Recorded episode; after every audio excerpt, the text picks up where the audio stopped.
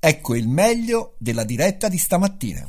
Abbiamo a questo punto il pastore avventista Rolando Rizzo con noi in nostra compagnia in linea telefonica. Buongiorno. Buongiorno, buongiorno. Allora, Rolando è una voce molto conosciuta agli ascoltatori più assidui di RVS, oltre a essere un pastore emerito della Chiesa Avventista, è anche uno scrittore molto attivo, eh, ha scritto diversi romanzi e eh, un, un, un'opera, un saggio così eh, proprio recentissimo che ci ha segnalato 12 segreti per una fede stupida che può diventare tragica, sperimentati di persona alcuni. Ecco, questo è il titolo molto simpatico eh, di, dire, di una riflessione, di un saggio che si rivolge a credenti innanzitutto, forse anche, anche a non credenti.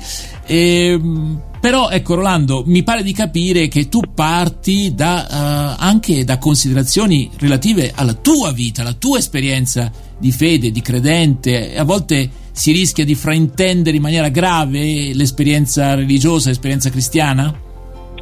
Eh, certamente, eh, diciamo anche in perfetta buona fede si possono credere cose assurde, eh, si possono negare i diritti fondamentali dell'essere umano, eh, si può negare la misericordia che è alla base del governo di Dio. E il fatto è che tutto questo è accaduto a menti eccelse. Non, ecco, quindi non semplicemente non, a degli sprovveduti. Ecco. Sprovveduti, ma penso ieri ho sentito un'intervista alla figlia di Amintore Fanfani, no? che è stato un grande personaggio, non di statura, ma diciamo dal punto di vista eh, beh, eh, politico, è stato un grandissimo personaggio, non abbiamo potuto dire una persona, tra l'altro ha fatto le scuole, se ho capito bene, ha fatto il liceo al mio paese, perché la madre era, era, di un paese vicino al mio, di Paludi. E Fampani ha, ha fatto tutta una campagna contro il, l'idea che una persona potesse divorziare, no? ha fatto una campagna, l'ha fatta, ci credeva, insomma la figlia diceva, ci credeva profondamente, l'ha persa e è rimasto malissimo. Eh, però non è che fosse una, una persona piccola, diciamo, è una, una, grande persona. Ma questo è niente, no? quando si pensa per esempio, mi dicevo, alle torture per, per, per, ottenere la verità, cioè tu prendi una persona, la metti in una situazione di sofferenza infinita e, e dici dimmi, dimmi la verità e ti dice la verità che vuoi, insomma non è che ci voleva molto per capirlo, almeno oggi, no? ragionando oggi, dico, certo, ma che ci voleva tanto capire che una persona che viene, la cui, la cui pelle viene, eh, come dire, rovent- messa in contatto con, con, con, con ferri arroventati, ci vuole molto a capire che quella persona lì eh, può soffrire e a un certo punto ti dice quello che vuoi, mm. insomma, mm. no? E invece? Quello che vuoi sentire. Invece ci sono stati dei cristiani che erano assolutamente persuasi che così facendo offrivano un servizio a Dio. Ecco, questo è un po' quello che ci vuoi dire. Eh beh, è quello che dice anche Gesù, no? Vi perseguiteranno pensando di rendere un servizio a Dio. Senti, per ma io, siamo, eh, io qui vedo, questo, vedo, questo, una non, lista, vedo una lista, Agostino, Tertulliano, to, Tommaso d'Aquino. Ecco, appunto, Agostino, Tertulliano, Tommaso d'Aquino, Origene, o origine. Lutero, Calvino e hanno detto tutti delle cose molto profonde, molto intelligenti, ma anche delle grandi stupidità. È così? Eh, eh, assolutamente. Purtroppo è così. Io non ho fatto una storia, sarebbe stata una cosa molto semplice eh, prendere questi personaggi, le dichiarazioni e metterli insieme, non ci vuole, non ci vuole niente, insomma, basta, basta compilare. Io non ho fatto un'opera di compilazione, ho accennato a questo fatto, poi ho fatto una riflessione sulle cose che si credono oggi. Mm, ecco. La, I credenti credono oggi, mm. no? C'è qualcosa che, oggi... che, in particolare ti, ti, sembra importante sottolineare tra le cose, tra virgolette, stupide che vengono convintamente portate avanti da dei credenti? Ora è vero che qui si entra sempre in una, logica di giudizio, però ecco, tu dici, eh, io però oh, voglio parlare anche di, di, di, stupidaggini che ho fatto io, che ho pensato io, quindi non è semplicemente Ma il dito le, puntato. Faccio un esempio, allora mm. facciamo, facciamo, due esempi, uno lo prendo diciamo, da, un, da, un, problema che è dentro la mia comunità, che non riguarda diciamo, la, la dottrina ufficiale, la confessione di fede, riguarda diciamo, quello che eh, quello che corre come dire, nel, nel popolo, insomma, no?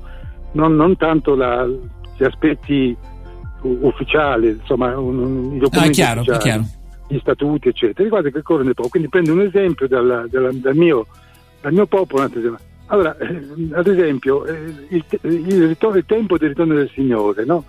E ehm, cercare di capire il momento in cui Gesù torna, nonostante il fatto che Gesù ha detto che tutto questo appartiene al Padre, perché l'ha detto molto chiaramente, non sta a voi sapere i tempi e i momenti. Diciamo, speculare sul, su ciò che accade in rapporto al fatto che lui che le cose annunciano suo, la sua venuta diventa quasi più importante eh, della presenza di Dio, della venuta e del proprio lavoro. Diventa fondamentale cercare di capire e cercare di, di leggere no, la realtà per capire che, che, che, che manca poco tempo. Mm. E facendo questo, eh, si, se, sem- se sempre dette cose sbagliate, perché poi i, gli eventi hanno smentito, no? e si è perso del tempo eh, togliendo a Dio questa responsabilità e cercando di assumercela noi. Si è arrivato perfino a dire, qualcuno lo dice anche adesso, che praticamente la, la comunità è la colpa della comunità, se si comporta bene la comunità Gesù torna. Alla fine, siccome la speculazione non funziona, allora dice vabbè, però la comunità si è comportata male, no?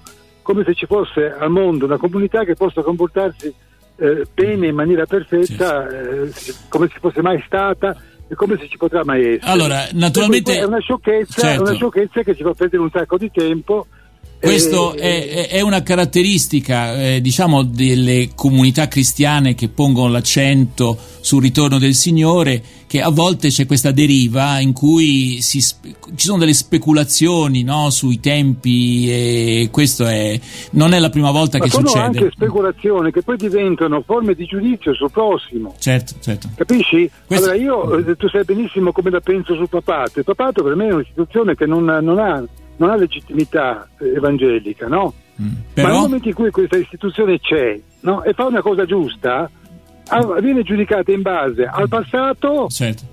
e in base a, a, all'idea che si ha del fatto che tutto questo annuncia il ritorno di Cristo. Papato va all'ONU, c'è chi dice che ora ormai è in accordo con l'ONU per operare in un certo modo. Cioè dire, sono delle stupidità no? che, non, che, poi vengono smentite dai fatti regolarmente, no? poi i fatti smentiscono tutto, passano gli sì. anni e, e, e, e, si ritorna.